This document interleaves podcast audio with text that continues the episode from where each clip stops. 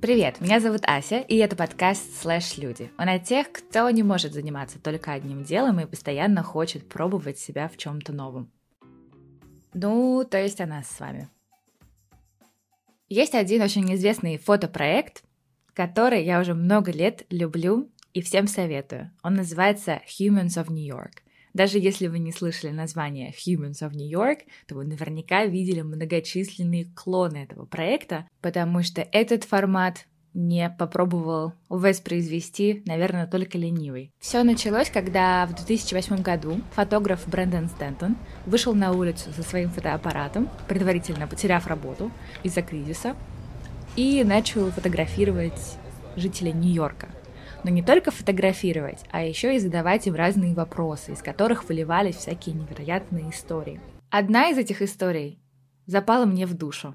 Представьте себе фотографию, на ней молодой человек, э, рядом с ним какие-то невероятные музыкальные инструменты, очень странные, и, вероятно, музыка его тоже такая же странная. Фотограф спросил у него, что самое сложное в твоем деле. Ответ был такой. Самое сложное это чувствовать, испытывать те же эмоции, что и в первый день, когда я только начал это делать. В общем, я запомнила, потому что у меня тоже такое бывает, и уверена, что у вас тоже. Я вот э, начинаю какие-то новые дела, и мне они нравятся очень-очень сильно, а потом бух, и, и, и все, и непонятно что делать и как быть. Кстати, это я сейчас не о подкасте. У подкаста как раз-таки все хорошо. Меня очень мотивируют э, положительные отзывы, и меня мотивирует, что количество прослушиваний растет. То есть я вижу каждый день результаты своей работы. Чего не скажешь о других моих слэшах. Ну ладно, не буду на этом останавливаться. Просто скажу, что если вы слэш-человек и у вас не одно дело, а три, то значит и мотивации вам тоже нужно три. В сегодняшний выпуск я решила пригласить Ваню Дьяченко. Ваня — креативный директор школы «Икра» и большой специалист э, в области креатива, бизнеса и инноваций. Чтобы вы понимали, Ваня настолько профи, что он прокомментировал не только тему сегодняшнего выпуска про мотивацию, но и предыдущего о том, как начинать в новых сферах и правильно позиционировать себя, и даже одного из следующих, о том, что ждет рынок труда в целом, и то, как мы будем работать в будущем. И мне даже не пришлось об этом просить. В общем, давайте скорее слушать Ваню. Вань, ты до этого в подкастах когда-нибудь э, говорил на какие-нибудь темы? Нет, я пару раз был на радио когда-то, очень давно, но это мой первый подкаст, радио 21 века. А ты слушаешь подкасты вообще? Да, я слушаю подкасты. Нельзя сказать, что это прямо э, главный источник информации, но да, я люблю, например, подкаст Сет, Сета Година, это очень интересно. А, Сет Годин — это американский а, маркетолог, а, который всю жизнь работал в рекламе и в маркетинге, а последние, наверное, лет 15 э, все бросил и занимается только преподаванием. В каком-то смысле, наверное, он проделал тот же кульбит, что и я, или, вернее, я тот же кульбит, что он, потому что ему, по-моему, под 70. Так что он явно идет впереди меня. А как обычно, когда тебя спрашивают какой-то человек э, не из твоей сферы, чем ты занимаешься, у тебя есть уже какой-то заготовленный э, ответ э, там, в несколько предложений, и сколько это предложений обычно? Мне кажется, что или одно, или 15-минутное объяснение. У меня есть друзья, которые э, читают мои посты, и каждый раз, когда мы видимся лично, они говорят мне, Ваня, мы не понимаем, что ты пишешь вот, вот мы как бы видим тебя в ленте, но мы не понимаем там ни одного слова. Хотя мне кажется, что все понятно. Почему так получается? Ну, какой-то дикий, мне кажется, микс эм, маркетинга. Э, люди, маркетологи, э, их обычные люди не понимают, и это нормально, потому что там свой птичий язык. А следом идет язык креатива, и это еще один птичий язык. Uh, потом uh, птичий язык в кубе это, конечно, обучение креативу и развитие ну, креативной методики, развитие креативности, то есть это уже обучение. То есть сюда докладывается какой-то третий диалект образовательный и развивающий. Вот. И если и все это вместе, еще и, например, про мягкие компетенции. Э, то, что является метакомпетенцией по сравнению с креативностью. Вот уже, видишь, я заговорил метакомпетенции. Вот сейчас, может быть, половина слушателей просто выключилась. Уже, уже, уже ты потеряла аудиторию только что. Но ты получаешься не слэш-человек, а такой фьюжн-человек, потому что ты соединил все вместе, свои разные, а, свои навыки и компетенции. Получается так? А, я еще немножечко шью, как в том анекдоте. Я немножечко играю на бирже, поэтому я имею право быть в в твоем подкасте. Но, но, но, но ты права, да, ты права. Э, скорее, я докидываю в кастрюлю все время какие-то новые ингредиенты, и мой, моя каша из топора уже похожа на кашу больше. Но мне кажется, ты имеешь, имеешь право э, быть в моем подкасте, еще потому что у тебя довольно разношерстные, ну, они кажутся не разношерстными, но по сути это и проект, который ты делаешь, ты пишешь книгу, ты ведешь э, э, тренинги, мастер-классы, ты контролируешь учебный процесс в икре, правильно же? Э, то есть, ну, это довольно такие слэш-истории.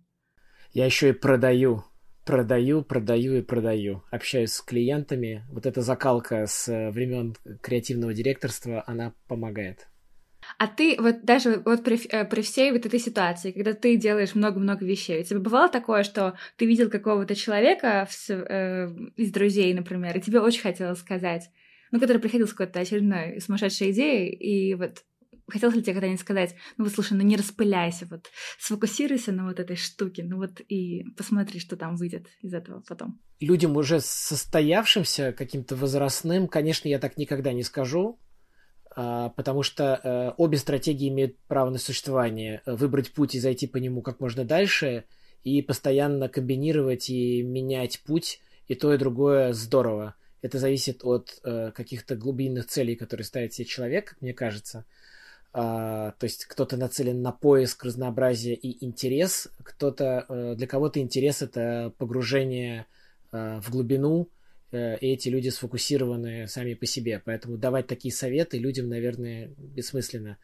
Э, э, вот. Но у меня есть тред общения со студентами в икре, студентами базового нашего основного курса. А, и с ними у нас есть менторские сессии, у них со мной есть, у меня с ними есть менторские сессии, когда они заканчивают курс. И да, Э, они зачастую приходят с открытым запросом, э, как нам быть дальше, как нам выбирать профессию, куда двигаться и так далее. И, и здесь, да, я, наверное, чувствую себя вправе, раз они спросили, э, давать им какие-то рекомендации. И моя обычная рекомендация – это правило 70 на 30. Я говорю, смотрите, пробуйте новое, таким образом, чтобы э, э, э в новом вашем деле 70% вы были уже эксперты, профессионалы, у вас все было на автомате, отскакивало от зубов, а 30% это зона роста, это что-то новое, чего вы еще не умеете. И когда вы приходите, ну, например, к новому работодателю, вы говорите, смотри, дружище, в твоей вакансии я умею делать 70% вещей, и ты мне плати за это 70% зарплаты или 80%. Вот. А 30% я за ближайшие месяцы наберу. И это честная сделка. И зарплата станет стопроцентной. И это честная сделка, и она позволяет все время расти. И это нормально. Я просто хочу представить э, пример вот конкретного человека. То есть, допустим, э, копирайтер, который хочет пойти там в видеопродакшн и попробовать там что-то сделать, он говорит, что я в копирайте, например, ну, пишу тексты хорошо и красиво, а в визуальной части понимаю чуть меньше, и вот это будет мои 30%. А, там, где я расту, а, а текст это будет 70. Или как то Твой пример вполне подходит. А, и вообще, в принципе, мы сейчас говорим о том, что профессии все синтетические. То есть я призываю людей создавать самому себе уникальный э, такой сет профессий и искать э, свое место. Даже не искать место, а притягивать свое место. Да? Оно само приходит к тебе, если ты сформировался как какой-то интегрированный профессионал. Но, например, да, э, копирайтер может начать рисовать, и он становится креативной парой в одном лице. Он не становится профессиональным арт-директором, но он в состоянии изобразить свои мысли графически и может выйти на рынок блогинга, на рынок каких-то быстрых идей, э, на рынок Э, такого универсального фрилансера, который способен дать идею, но не только написать ее, но и нарисовать. Он может добавить потом к этому свои способности, например, э, свое знание технической стороны дела, и поэтому он может не только придумать, нарисовать и продать, но еще и, например, объяснить, какие технологии должны быть использованы, пойти и посчитать, например, стоимость проекта. То есть он уже немножечко продюсер, он немножечко технолог, он немножко рисует и классно пишет. Как ты думаешь, мы, мы идем к этому только в креативе и в креативных индустриях или вообще в принципе? Мне, если честно, мне кажется, что я в пузыре креативных индустрий и уже потерял понимание, что происходит за, за пределами пузыря, но э, я точно знаю, что в этом вопросе креативные индустрии должны идти вперед. Стоять на краю известного и залезать руками в неизвестное. Вот как вот я всегда обычно использую метафору горняка. Горняк, вот он наоборот. Вот он стоит, э, ну, то есть он вроде как наоборот, но, но, но мысль та же, сейчас объясню. Он стоит в забое с кайлом, да, с электрическим отбойником, вот, и он а, перед ним руда, стена, стена, камень, и он от нее отколупывает куски, и потом эти куски сжигаются в топках, да, и как бы становятся там энергией. Э, то есть он берет физическое и превращает его в нефизическое, откалывает от физического куски и развоплощает.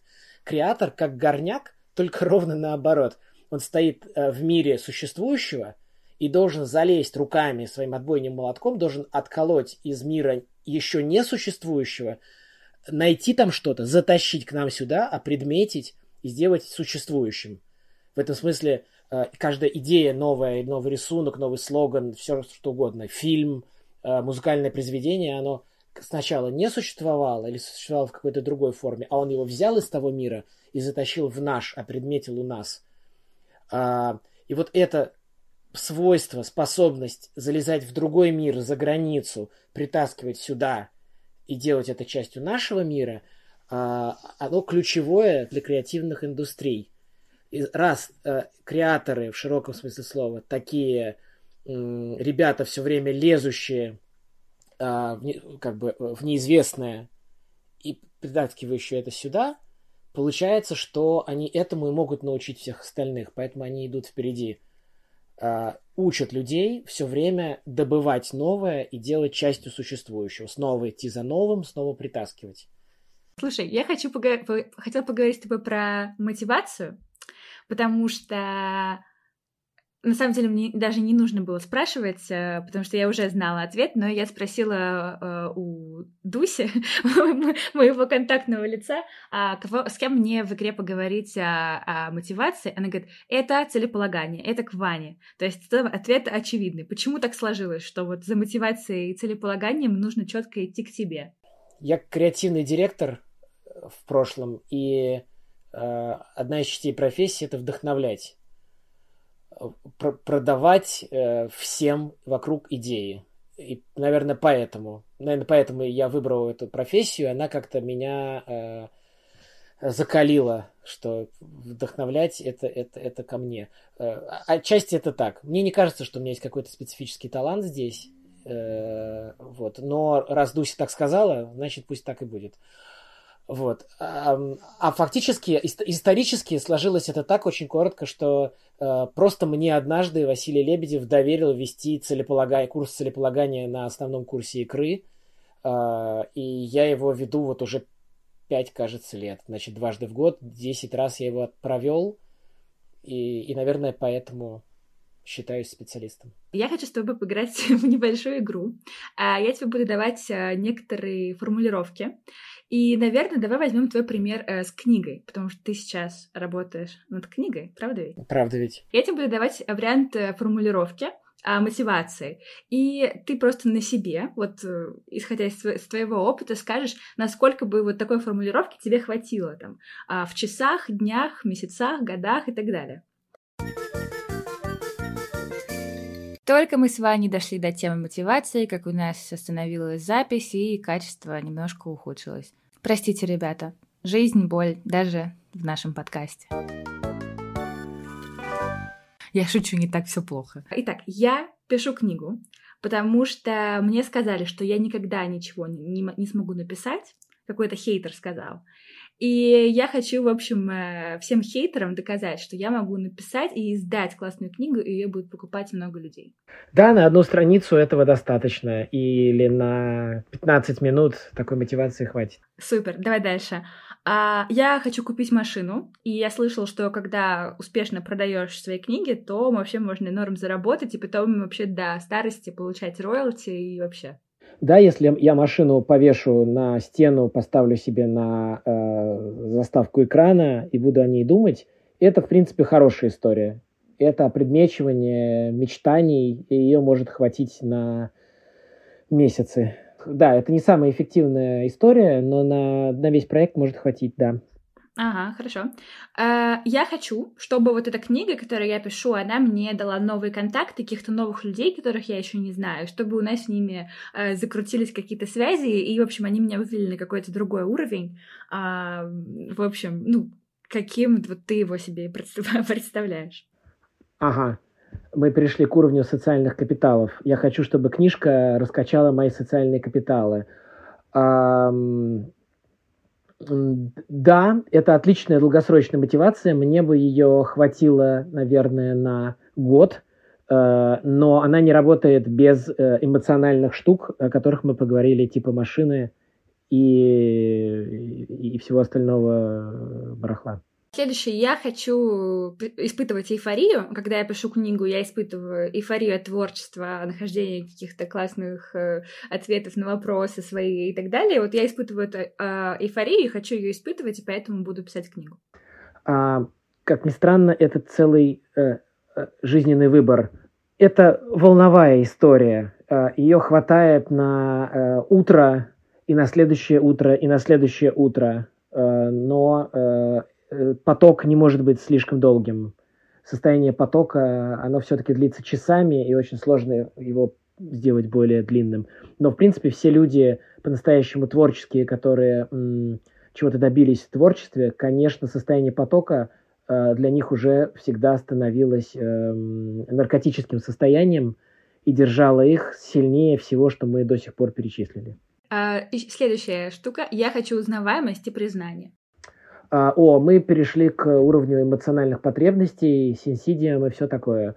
А, да, это бездонная бочка, которая, с одной стороны, самая сильная. Ради признания написать книгу этого может хватить на две книги. И даже на три, потому что вторая еще сложнее, чем первая. Но э, это самое разрушительное, что можно придумать, потому что э, эти бездонные ямы эмоциональных потребностей, их, они бездонны. Хорошо, следующий, последний. А, я, бо... я пишу книгу, потому что мне страшно, и я боюсь. В общем, страх меня мотивирует, потому что я боюсь нищеты, забвения, или, допустим, все пишут книги, и... а я не пишу, у меня вот такой э. А, ну вот есть примеры Стивена Кинга и Буковского, и э, когда э, люди становились э, творцами, э, потому что иначе смерть ну или ощущение как бы эмоциональной или физической смерти и полного разложения личности и так далее. Это здорово для старта, но с этим нужно быстро завязывать. Лично мне э, нет, со мной это не работает. Мне не страшно. В общем, так получается, что э, с тобой бы сработали сразу несколько вещей. То есть получается, что мотивация это какая-то комбинация штук. Мотивация всегда комбинация, ты права. Давайте отличать мотивацию и целеполагание они связаны, но это разные вещи.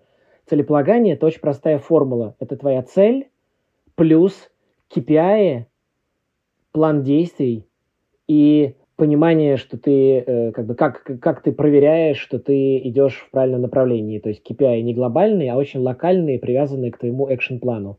Вот все это вместе – это целеполагание. А мотивация – это все то, о чем мы с тобой поговорили. Разные способы удерживать себя на этом пути. Если ты сбился с пути, возвращать себя обратно. А расскажи про свою книгу и про твою реальную мотивацию, как ты ее себе описываешь. Я стартанул на... Я стартанул, конечно, на признании, на необходимости э, развития своего профессионального бренда, своего имени, и на этом пока еду. Э, но я стремлюсь как можно скорее перейти в э, замотивированность э, состоянием потока получается сложно, именно потому что, э, наверное, потому что я слэш, я внутри одной индустрии переключаюсь на много видов деятельности, и здесь с потоком сложно. Если бы у меня была только книга в жизни, я думаю, что я справлялся бы с этим лучше. Наверное, с слэшером вообще с состоянием потока на, а не на, на, на «вы» с ним. Не знаю. Ага. Но мне кажется, что оно, это состояние потока, оно просто, наверное, короче. Вот то, что ты описывал про это длится там несколько часов утром. И еще это очень зависит, наверное, от новизны того, что ты делаешь. Мне кажется. То есть, вот, допустим, ты э, только начал писать книгу, у тебя от этого как раз-таки вот эта эйфория.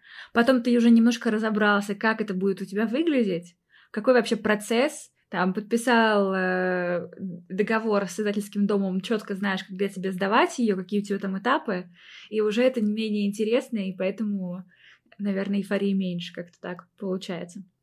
Здесь, э, наверное, нет универсальных действительно рецептов, потому что если почитать э, жизнеописание, автобиографии э, твор, действительно творческих людей, то мы увидим, что они достаточно разнообразны все так или иначе с собой сражаются и ведут эту борьбу всю жизнь. Всем писать было тяжело. И Достоевский писал для того, чтобы вернуть долг, Толстой для того, чтобы изменить мир, Стивен Кинг для того, чтобы э, не чувствовать себя ничтожеством, а Буковский просто, чтобы не умереть. Вот. И, и, и здесь у каждого свой коктейль. Ну что мы вынесли из нашего разговора? Что мотивация — это коктейль или блюдо, состоящее из нескольких ингредиентов, у каких-то срок годности побольше, у каких-то поменьше, и в какой-то момент они начинают портиться и портить все блюдо. Это я, наверное, о страхе, потому что я, несмотря на то, что многие люди говорят, что их мотивирует страх, я считаю, что это токсичная история. Если пока вы слушали наши разные ингредиенты, которые мы с вами перечисляли, и поняли, что из них вас ничего не мотивирует заниматься вашим делом, то, возможно, пришло время взять передышку и отдохнуть. Так что обязательно отдыхайте, ленитесь и давайте себе время наполниться новыми знаниями и впечатлениями. Я, пожалуй, этим и займусь. Пойду погуляю и послушаю другие классные подкасты. А подкаст «Слэш Люди» вы можете слушать на Apple Podcast, Яндекс Музыке, Google Podcast и других платформах. Ставьте сердечки, пишите комментарии там, где это возможно. Находите меня в Фейсбуке, Ася Кравченко, и пишите мне письма. Буду ждать. До следующей недели.